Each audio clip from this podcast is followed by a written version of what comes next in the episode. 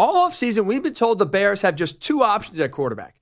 That is either one, trade Justin Fields and draft Caleb Williams, or number two, keep Fields and trade the number one overall pick. I though have a third option for the Bears that I think is the best plan moving forward for them. Here's what I would do if I was Ryan Poles. I would trade Justin Fields. I would also call up the Buffalo Bills, offer the number one and number nine overall pick for Josh Allen.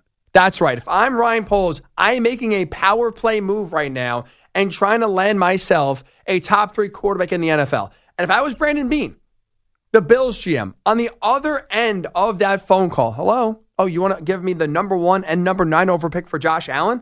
You know what I'm saying? Yeah, Ryan, let's make a deal. I think this makes sense for both sides the Bears and the Bills. This is the true epitome of a win win. Bears get Josh Allen, Bills get Caleb Williams and another top 10 pick. This is ex- absolutely what should go down right now for both organizations. This is the best move for both. I know you're probably thinking I'm crazy. Ryan, you idiot. That, that would, why would anyone do that? Why would the Bills do that? Why would the Bears do that? Well, let me explain. Let me take you inside the mind right now and try to explain to you. I think this makes a lot of sense and see if you, you do agree. Let's look at it first from the Buffalo perspective right? I think right now, first and foremost, as we sit here in late February, we have to call the Buffalo Bills what they are. They are not a Super Bowl caliber team. They're not.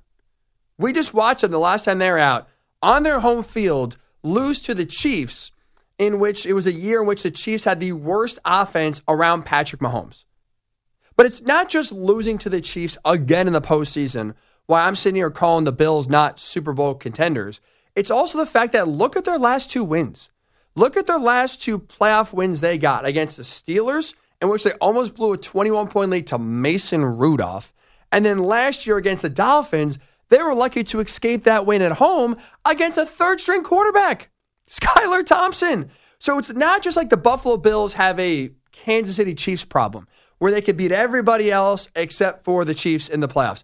That's not the case because they are struggling against the AFC's weakest playoff teams now for the last few years. They are not a Super Bowl caliber team. First and foremost, that's how the Bills uh, should be viewed going to 2024.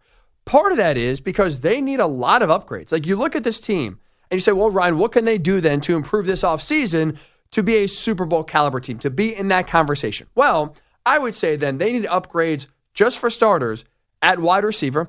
Who knows if Stefon Diggs, that number one wide receiver um, that he displayed a few years ago, 2020, 2021, even parts of 2022, who knows if that's ever coming back? What we saw last year, the second half of last season was just scary with how irrelevant he was, how much of a non factor he was on the field. Wide receiver needs to be upgraded.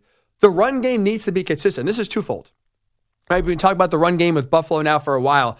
Obviously, they need, I think, better running backs, especially between the tackles that can get, you know, three or four yards consistently, something they've, they've struggled with.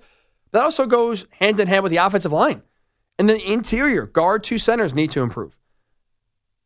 So you look at the run game, both from a running back and an offensive line perspective, I think you can absolutely get improvements or need improvements in both areas in order to be considered a Super Bowl contender because part of the reason why Buffalo right now is not gotten over the hump is the fact that their run game, every time they play in a big game, especially in the playoffs, it deserts them. That's a that's a problem. That's got to improve. And then defensively, you look around, I mean, that entire defense, for the most part, is old and injured. So just for starters here, if you want to say, well, Ryan, how can the Bills get to a Super Bowl caliber team? They have to improve at wide receiver, running back, offensive line, and basically most of the defense. I mean, what, what else are we talking about here? That's, that's a lot, a lot of areas this team needs to improve in. And by the way, they don't have any, any cash to do so. They are right now have uh, are dead last in terms of cap space in the NFL. 32 out of 32. I mean, even with the explosion in the cap that we learned that we got last week, where the cap is going up, you know, a, a ton, the Bills right now are still $41 million over the cap. So it's like they got a lot of restructuring. They got a lot of guys they got to cut and move on from just to get cap compliant before you even think about upgrading this team. So it's like you look at the Bills right now and how they're constructed.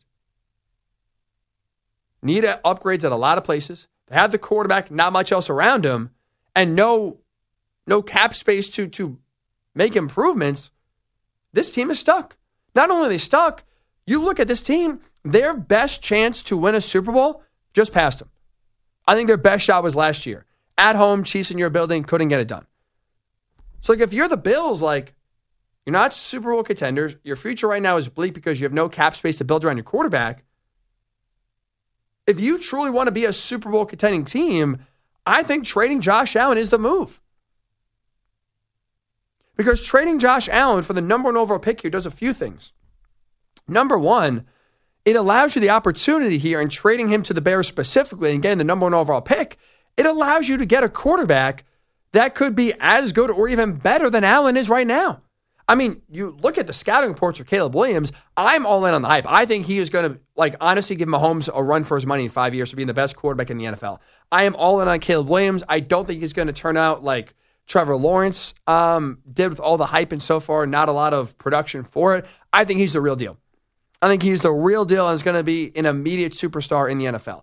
If you're the Bills, you get that opportunity right away to get that kind of quarterback on your team. You reset your timeline, by the way, because right now you are in a Super Bowl or bust mode. Even though you're not a Super Bowl caliber team, it is still right now in Buffalo, Josh Allen, Super Bowl or bust.